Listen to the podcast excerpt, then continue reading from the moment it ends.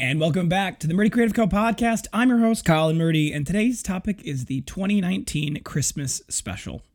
But first, I want to say thank you to everyone who supported the company so far. If you haven't got a chance, go check us out on the web at murdycreative.co. That's M U R D Y creative.co. Or you can check us out on Facebook and Instagram by searching at murdycreative.co to see the best of our product shots. Follow us to keep up to date with our daily photos and be the first one to know about new product launches. You can also use the subscribe button at the bottom of our website to be included in all of our new product announcements.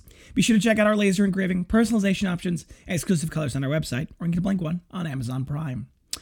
All right, so first and foremost, thank you to everyone who sent me messages over the last month asking if there were going to be more podcast episodes, asking what was going on with that. It really does make me feel like you guys are listening and that you do want to hear this.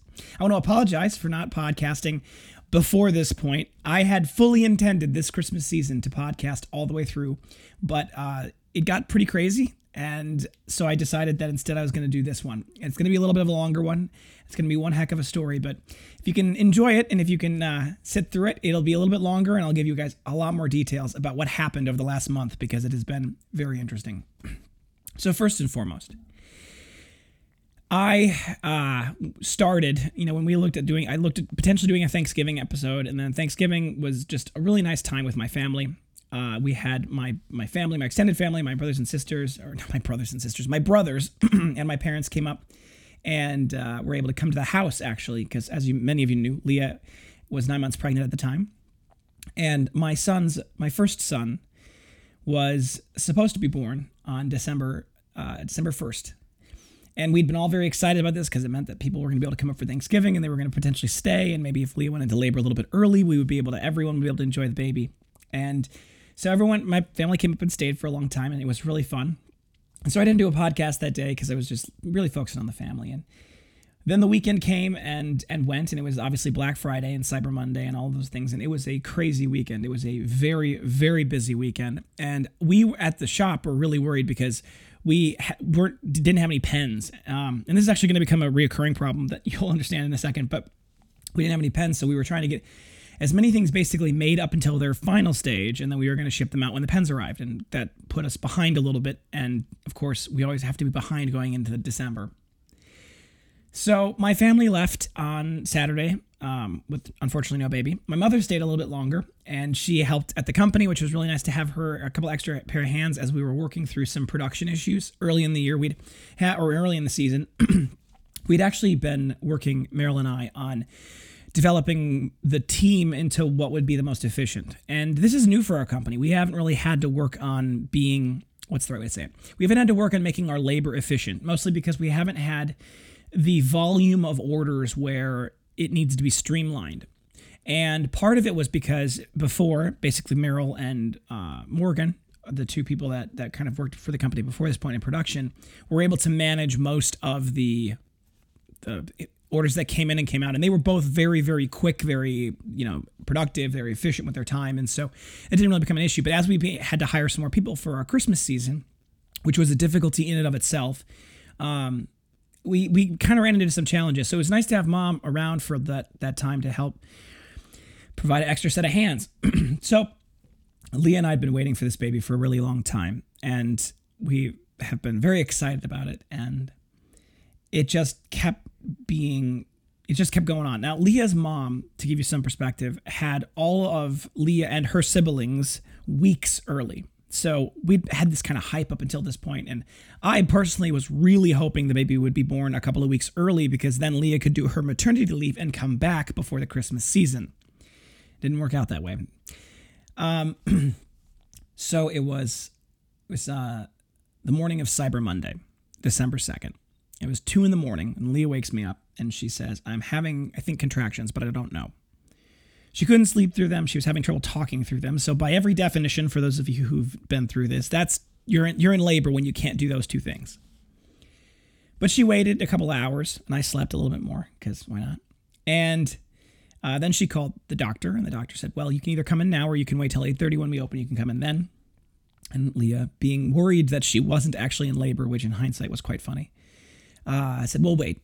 And 8:30 rolled around. We were up. We were out. We were like, all right, we're going to the hospital to see if this is really happening. And we were all very excited. I mean, now the thing that was kind of throwing us off, why we didn't know if she was in labor or not, was that the contractions were coming about one to three minutes apart, pretty consistently from about two o'clock on. So normally, for those of you who don't know, contractions start out maybe 15, 20 minutes apart, and they're just regular. And you have a contraction for a minute, minute and a half, and then it's over, and then you get another 24 minutes to recover, right? But that didn't happen. And then slowly they get closer and closer together. And then usually about the time that they're about three to five minutes apart, that's when you go to the hospital. And or five to seven minutes is when you go to the hospital. And so for us, it was shocking because she basically started out with them coming right on top of each other. So we went to the hospital and we spent the whole day in the hospital. It was just she was when we got there, she was four centimeters dilated. Then we were very excited about that, and she was like, "We can do this." And three or four hours later, then she was seven or eight centimeters dilated. They were still coming right on top of each other, um, and then it kind of stalled and things took a, a, much slower turn. And then it wasn't until 4:30 when they're like, "Well, we'll just have the doctor break her water, and then by six o'clock the doctor will come back and deliver this baby." At least that was the plan. And so we kind of went along with that. And what ended up happening was at 4:30, doctor broke her water, and she was at nine and a half centimeters by 4:45, and she stayed at nine and a half centimeters dilated for the next four hours. Four hours, and then finally at like 8:30 or 9, she got it. She was able to start pushing, and so she pushed for three hours, and the baby was not coming out. And we doctor was able to determine that the baby was posterior. So if, if you think about it, if you're lying on your back, the baby's face is facing up, head down, facing up. And the problem is, if you think about it, the way that you're normally supposed to come out is the baby comes out facing down and then they tilt their head upward. And as they tilt their head upward, that allows them to kind of come on out. But when you're the other way around, your head gets crushed into your chest and there's no way for the baby to come out. So that's an issue for for that. So eventually the doctors decided, well, we have to do a C-section. So we went in for that, and that was about midnight. And the baby was born officially at 12:32 via cesarean section. And in the waiting room, or in the, I was in the operating room. In the operating room, they were playing music overhead, and it was the most unbelievably strange playlist I've ever heard.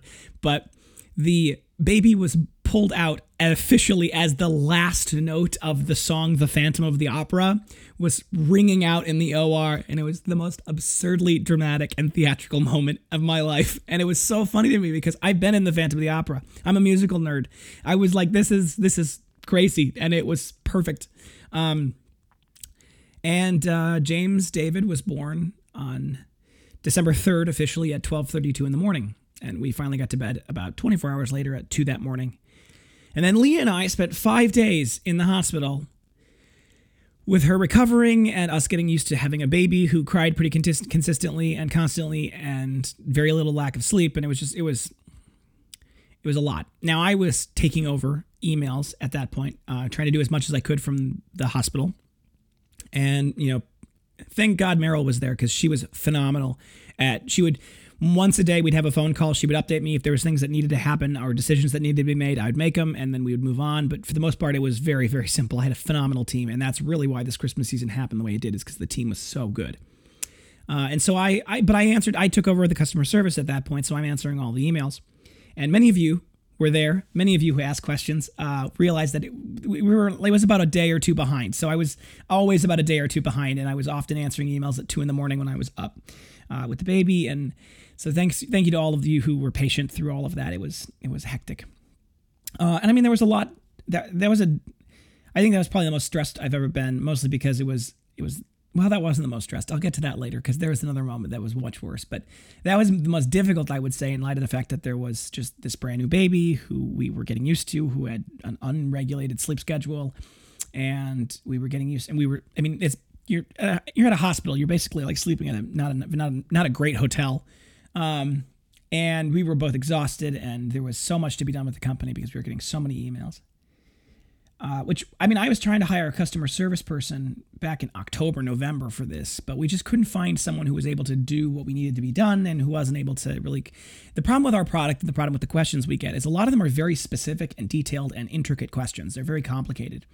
So, a good portion of the emails need to require someone who knows a lot about the product and who knows a lot about our process so they can adequately answer about lead times and about can we do this? And if we can do this, can we do it in this way? And if we can do it in this way, can we do it in this way in this color and all this? So, it, it's a complicated kind of thing that it's difficult to just be like, yeah, we can hire anyone to do it. So, in hindsight, that was something I should have done and should have spent a lot more time working on a lot earlier.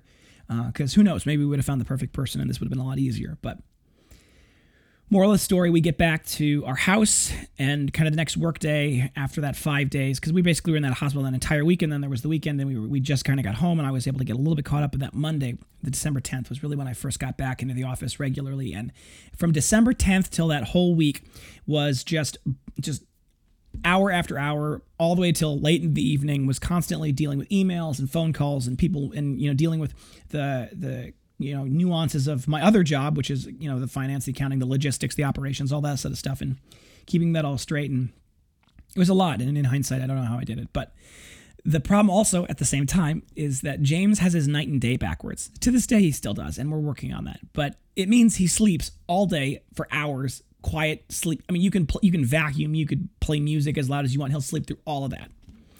And about 11:30 mm, at night, all of a sudden, boom, he is eyes wide open, completely awake and ready to party. And he doesn't really want to be put down. I mean, he, he's okay with it, but he'll just talk to you the whole time. He'll yell. Sometimes he'll scream. And you know, he's a little colicky, not terribly, but he's a little colicky where he's a little finicky. He's got, you know, you just don't know what's wrong. And you just, I mean, you do all the things you do with babies to make sure that they're okay and all of them are fine. And he's still just not quite happy. So you know, we were we were dealing with that. We are dealing with that, and and that was exhausting, to say the least. So I was up all day working long hours at the company, and then I wasn't sleeping at night because I had to take care of the baby and my and my wife who was recovering from essentially major abdominal surgery so she couldn't lift very much. She can't bend over. She couldn't you know climb up into the bed very well. I mean there was a lot of things that was it was it was tough. So for those of you who were patient with us and who were understanding during this time thank you it really did mean a lot to me. We I here's a little fun fact about me. As a customer service person, I struggle at times because a lot of times customer service involves dealing with customers who are angry, who are upset for one reason or another. And sometimes they're mad about the product. And that bothers me a little bit. It's hard for me to deal with that because I take it personally. And to be completely honest, how could you not, right? It's my designs. I spent all of the time coming up with these designs the way they are. And so when people are critical of them or they have concerns or they're upset about, you know, I didn't think it was going to be like this, it's it's hard to to take that in a it's hard to take that in a way that's not personal and it's especially hard when you haven't had very much sleep and when you're under a lot of pressure from other reasons to do a lot of other things. So it was that was tough for me. dealing with that is tough for me to this day. And Leah was always so much better about it because she's a little bit removed from the product because it's not like it's her design. It's not like she came up with it, so she can always be a little bit more. Um, what's the right word? She's a little more of a third party, uh, so that helps. And I miss that. But I've been working on dealing with that because you have to learn how to deal with some of your weaknesses, and criticism is an important part of improving products. So I have to work with that. But I want to say that's why. So th- what I mean by that though is, is for those of you who, when I when I answered your question, responded with something like "Thank you so much. I wasn't really worried. I just wanted to make sure, or you know, I just want to make sure my ship, my product was going to ship. It was going to be fine. I was just that was that meant a lot to me then, and it still means a lot to me this day. Uh, and the reviews that you guys have given us, the comments have been so wonderful and so encouraging, and that is always. I mean, that's the best reward is when a good five star review, someone comes in and says it just changed the way I did things. That was like that's like high praise. So that that next week we ended up running into some trouble because we were having this there's an issue that we have right now in our operations that for those of you who are looking at starting projects you should have this on your radar. It hasn't been an issue for us that much in the past, a little bit, but not much. It's been bad this Christmas, and it's something that is a priority of mine in 2020 to get fixed early. So the way we do inventory is we track what what's on the shelf and we don't really track what on the shelf is allotted towards orders. And it's not normally an issue because all the rest of the year we have like a 1 to 3 day lead time. So for I mean for the example of for most of it like if we get orders in from this day, we do them that day or the next day. And so there's never a time where there's like a lot of orders in the queue. And so we have to worry about what's on the shelf. Like there's always a pretty good, it's a pretty good turn. And so we're very aware of where our inventories are. Not so much during Christmas when we have a lot of things, we have hundreds of orders coming in every week. And beyond that, there's also the issue of there's so many different things, there's so many different pieces to the puzzle that you can have the, for example, you could have the leather for the number two, you could have the inserts for the number two, you could even have the pens for the number two. But if you don't have the bars, you can't send out number twos, right? All of the components have to be in all of the, the right place for it to work. And that was an issue for us where we didn't we don't have in our system a way for us to do inventory tracking where it counts what we've sold in our orders. So that's part of what I'm writing into our, our, order system come the beginning of this next year. I'm going to be potentially writing into our system a way so that the system tracks the inventory. And our Wix has a great inventory tracking system. The problem with Wix and the problem is that it's not set up for the companies like ours, where we have raw material on the shelf that could turn into 55 different things. So for example, if you've got if I've got, you know, let's say we got the Da Vinci pre-engraved espresso number 1, right? The slim cut. That in Wix you can say we have 10 of those in our inventory and then it'll put it out of stock when we're done with that. But the problem is that that that raw materials that could be used for the Da Vinci could also be used for the slim cut. It could also be used for any of our other pre-engravings.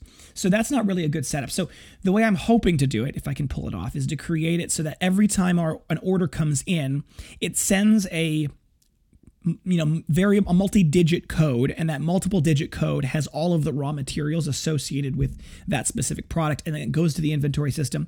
The inventory system breaks up that barcode essentially of what it needs and then deducts that from all of the inventory counts. So at a glance we'll be able to say okay we have this many on the shelf we have this many that are going to be going towards orders so we have this many left over and we need to reorder them now because with the amount of time it's going to take it to get here we're going to run out. So that was a system that we didn't have in play that we needed to have in play because we ended up having huge troubles where it was we have nine of the 10 things we need to make something, but we don't have the 10th thing. So, how far can we get along on it? And so, we have hundreds of things in the queue and we're all over the place. And, and to some extent, that really should be done technologically. That should be driven by technology. Um, and so that was that was something that that week particularly we struggled with. After that week, uh, during the actually it was about Thursday of that week, Meryl and I sat down and we said, okay, where are we at with our orders? We've got 300, 400 plus orders in the queue already. At our current rate of orders, we're going to be it's going to be a lot more than that come Wednesday of next week, which was the 18th. That was when we were going to have our cutoff. So we ended up moving up the date to Monday. And I put on the website, I changed it on the website. I created a light box so that people could know that it was going to happen. We sent out an email. We did a whole bunch of things to try to help people realize that the deadline was this time at this day. And then we watched as way more orders than I'd anticipated came in on top of the, the already the big press. So now we're in a situation where it's Monday, the deadline's passed, Meryl's got our hard cutoff, and we have the number, we, we know how many things we're going to need. And we are going to have just enough pens. Maybe not quite. It's going to be close. And we get our shipments of pens from an overseas supplier who sends them in bulks of like 132 and you may say that's an odd number and it is an odd number the reason why it's that number is that's specifically the threshold below the tariff so some of the new tariffs that have been put into place over the last year and a half um, have thresholds and so for us because we're ordering under that specific amount we don't have to pay the tariff on it and frankly the tariff on it's absurd and so we don't want to pay that because that's an absurd percentage so instead, the way we do it is we just order and we place multiple orders that are under the tariff over the course of a couple of days. And that's perfectly legal, perfectly acceptable, and a very common way that people get around tariffs, in case you're curious. So that thing uh, meant, though, that we had we only could get so many pens so quickly because we had to wait for them the, for the, the time frame to pass for us to order more. So we'd ordered more and we'd order it. It had two batches. The two batches of pen were going to arrive. One of them was going to arrive, supposedly, initially Wednesday, and the next one was going to arrive Thursday. Well, for whatever reason, the one that arrived Wednesday, was supposed to arrive Wednesday, arrived Monday, actually. So it was there early, but it wasn't going to be delivered until Wednesday. So it was in Milwaukee, near where we were, 20 miles from our shop, and it wasn't going to be delivered till Wednesday. And I said, I'll just go get it. So I drove down, picked it up, brought it back, and we were able to get a bunch of orders out early that week. That was a really big deal for us. And we had uh, the team was finally hitting our stride as far as productivity. We were pushing out big numbers. We were making big numbers happen. I was thrilled about that. And by Wednesday evening, Wednesday afternoon, Meryl came back and said, okay, we basically got everything made. We just need pens. And that next shipment of pens is supposed to arrive Thursday, but it's still sitting in Germany on Wednesday night. And I'm sitting there going, okay, what are we going to do about this? And I said, okay, well, let's do this. Let's get everything absolutely all the way completely done, ready for pens. Nothing, so everything is all ready and staged.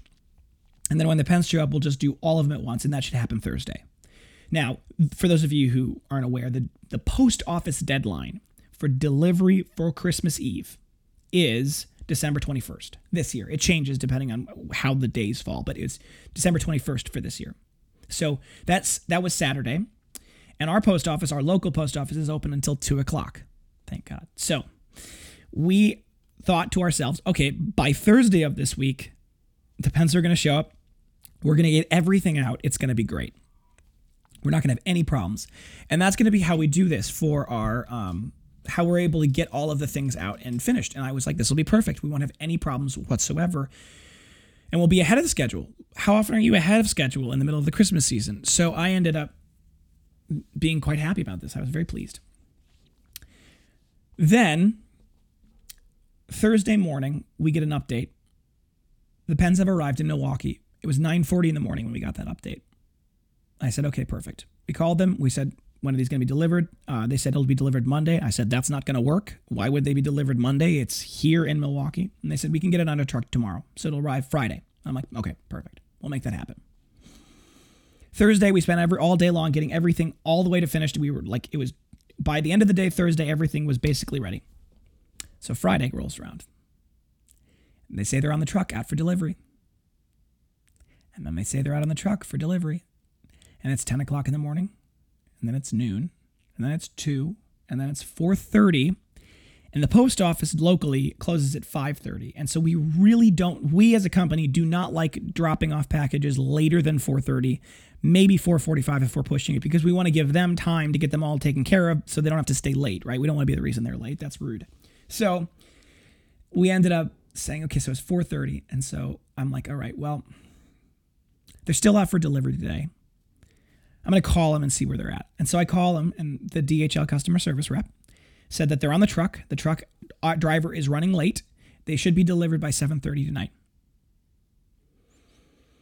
And I said, "Okay. Well, here's what we're going to do. I'm going to have the whole team stay late. I'll buy dinner.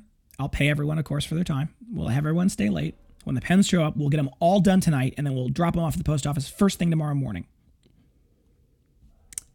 It's 6:35. I get an update from DHL that says that the package is at the destination for delivery is that at the destination facility waiting for delivery which for those of you who know anything about DHL means that it didn't it was on the truck with the carrier but now it's at the destination facility which means they took it back and they dropped it back off at their home office. I called DHL very concerned and upset saying guys this is not good right? This is a problem because we kept our people here late and I paid for dinner and we had this whole thing so we could get this done. And we got customers who need these things. These are Christmas presents, right? We have almost 100 orders that are just going to be sitting here that are Christmas presents that we need. And they escalated it to their assistant person, and their assistant person said, I'm going to send an email to the local manager with your phone number. Uh, they are theoretically going to be delivering Saturdays because it's right before Christmas. So nor- normally they don't deliver on Saturdays, but it looks like they're going to be delivering on Saturdays and I'll ask him to put it on the truck and have it delivered first thing in the morning to you guys. And I said, well, we need it before noon because we got to make these things and put them and drive them, to, them to the post office before two. So it's like if it's delivered tomorrow at 5 p.m., that does me no good. And I said, you know, I can drive down and pick it up at this point if if I need to. And, and he said, well, they're closed tonight. I'm like, of course they are. And they said, well, they're not going to be pro- they may be open to the public. They're not normally open to the public on Saturday, but because it's a holiday, they might be open to the public tomorrow. And I say, well, okay, well, when do they open? They're like, okay, they open at 8:30. And I'm like, okay, perfect. So 7:45 the next morning, I am up and I am driving, and I am. That was the most stressed I've been this entire Christmas season. I was frantic. I was so up at arms about how this was this was going to be this this was going to be the death of me because I hate to say it, but the worst thing for me would have to be emailing those 100 people and saying, "By the way, we didn't get your your Christmas presents out." Right? Like that would kill me. I would that would be so hard for me. And so I'm sitting there going, I'm gonna like bang the door down, like I'm gonna huff and puff and blow this DHL center down, right? And so I, uh, I'm for the 45 minute drive, I am just I am so angry. And I get there and I'm driving. I drive to the back on accident, actually. I drove to the back where all the trucks were, and there was a DHL driver idling in his truck, obviously reviewing his route. And I drive up next to him and I pull down my window and I say, Excuse me, sir, I know this is not your problem and this is not your, your business or anything like that, but can you help me here? And I described to him the situation. I explained what was happening. I said, I know my package is in there. And he goes, Well, let me see if I can help. And so he parks his truck, he gets out, he walks over to the back of the warehouse, and I come with him and he uh, unlocks the door and we walk in. So now I'm in the back warehouse at DHL. And he pull, calls over the, the local manager and he says, Hey, can you help this guy out? Describes the situation. I pull out the tracking number. I show him. He looks at it. He goes and looks it up and he's still in the building. And he sends the other driver off on his route. he says, Here, I can help you. And he, we walk over to the packages and, and across the room, there's this big mound of packages. I can see my package sitting on the top from across the room. I know the dimensions. I can be like, That's mine. So we walk over there. We get it.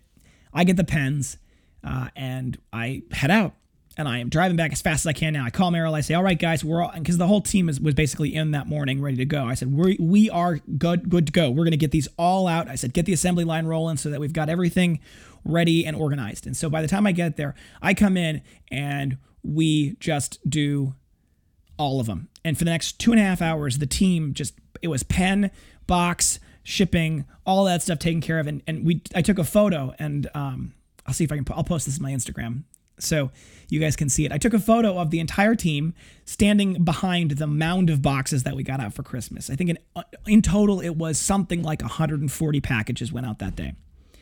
And so we we got the packages to the post office by 12 and we got them all signed in and delivered and supposedly they're all going to be arriving but Christmas Eve We'll see if that actually happens. Sometimes the U.S. Postal Service is not as good. But that's why I wanted them to be there Thursday, because if they were there Thursday, or if we shipped them out Thursday, that gives us even more margin. But sometimes there are things that are out of our hands, and whether the Postal Service is going to deliver this on time or not is a little bit out of our control now. That doesn't mean people won't be mad at me, but that means it's out of our control. So, um, so that was that was the thing. That was how our Christmas season went, and boy, was it was it a stressful one? I'll do another podcast on our future plans for 2020, probably next, maybe next. Definitely not this week. I'll probably do it next week, Tuesday.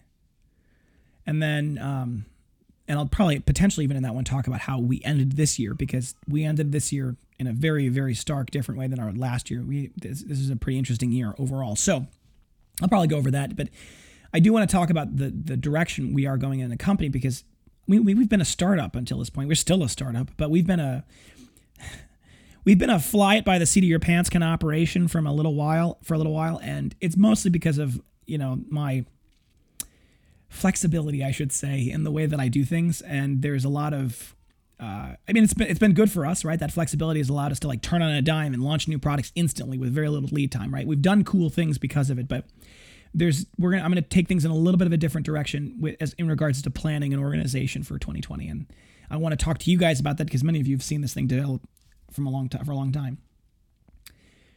But as is um, the Christmas, you know, this Christmas time obviously has been making me think a lot about my son. And um, I don't know if you can hear through the microphone, but he's currently crying in the background. Um, it's made me think a lot about my son and the future of this company and what I want for my life and for my family and for my future. And it's been really good for me. It's been a really interesting, big picture kind of kind of month that has been really good. Um, but it made me think a lot about Mary, mother of Jesus, and it made me think a lot about the Christmas story. There's something about having a baby around Christmas time that's very special because it it makes the story and the history that much more.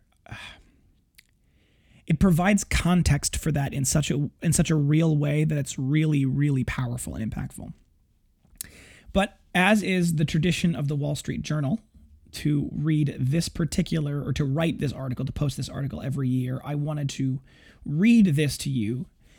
This has been posted in the Wall Street Journal on December, on Christmas Eve, every year. Um, I believe since 1941, I want to say. And my father, when I was a little boy, used to read this. He still does to this day, actually. Used to read this to our family every Christmas. And I think it's so good. And uh, it's called In Hoc Anno Domini.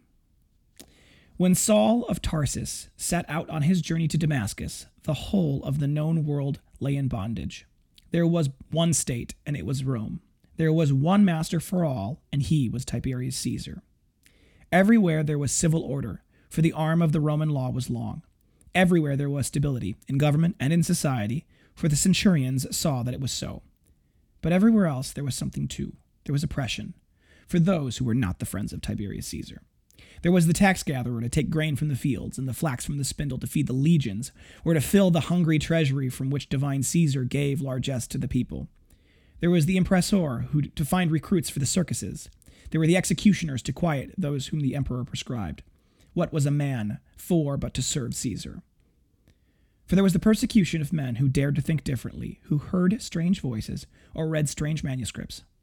There was enslavement of men whose tribes came not from Rome, disdain for those who do not have a familiar visage, and most of all, there was everywhere a contempt for human life. What, to the strong, was one man more or less in a crowded world? Then, of a sudden, there was a light in the world, and a man from Galilee saying, Render unto Caesar the things which are Caesar's, and unto God the things that are God's. And the voice from Galilee, which would defy Caesar, offered a new kingdom in which each man could walk upright and bow to none but his God, insomuch as ye have done unto the least of these my brethren, ye have done unto me. And he sent this gospel of the kingdom of man into the uttermost ends of the earth. So the light came into the world, and the men who lived in darkness were afraid, and they tried to lower a curtain so that man would still believe that salvation lie with the leaders. But it came to pass, for a while, in divers places, that the truth did set men free. Although the men of darkness were offended and they tried to put out the light, the voice said, Haste ye, walk while you have the light, lest darkness come upon you. For he that walketh in the darkness knoweth not where he go. Along the road to Damascus a light shone brightly. But afterward Paul of Tarsus too was sore afraid.